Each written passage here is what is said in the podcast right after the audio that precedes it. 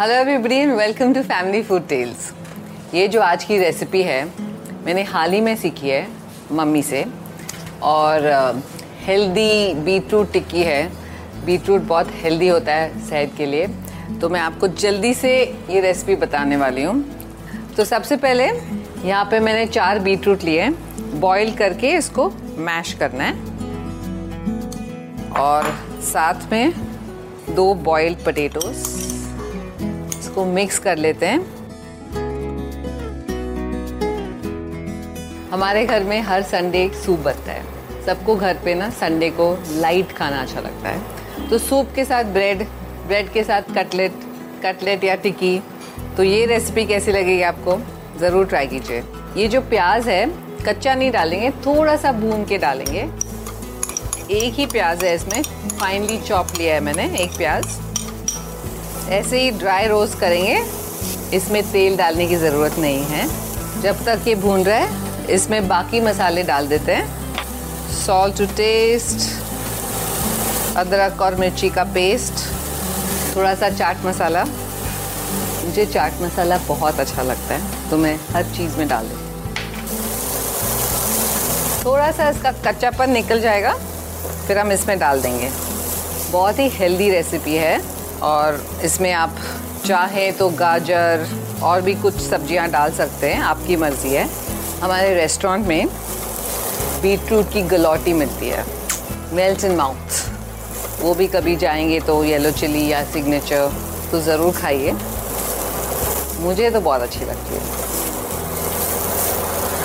जैसे आप देख रहे हैं, ये प्याज हो गया बीट रूट के मिक्सचर में डाल देंगे। अब प्याज नहीं खाते हैं ना डालिए, ऐसे ही बन जाएगा।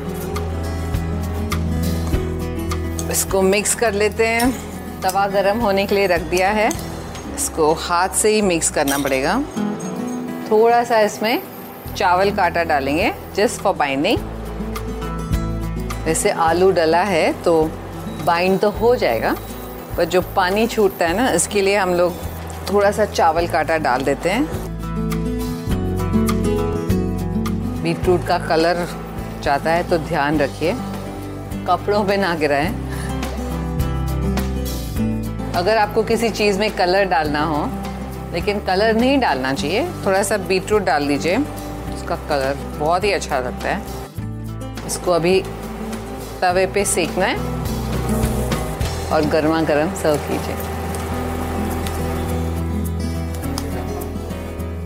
इसको हल्के हाथ से पलट लेते हैं। चाहें तो थोड़ा सा तेल डाल सकते हैं आप हल्का सा पकाते वक्त। बीटरूट इतना हेल्दी है, रेसिपी भी इतनी हेल्दी है। है ना बढ़िया रेसिपी? Healthy, tasty, delicious. तो हमारी तरह भी, आपकी संडे भी हेल्दी, टेस्टी और डिलिशियस। बनाइए, खाइए, खिलाइए। Bye for now. आशा करते हैं कि आपको ये सोच कास्ट बहुत पसंद आया। अगर कुछ कहना है इसके बारे में तो लिखकर बताइए हमें अपने फेसबुक और इंस्टाग्राम पेज पर सोच कास्ट ढूंढिए। अगर आपको अपनी सोच दुनिया को सुनानी हो तो सोच कास्ट करो। सोच कास्ट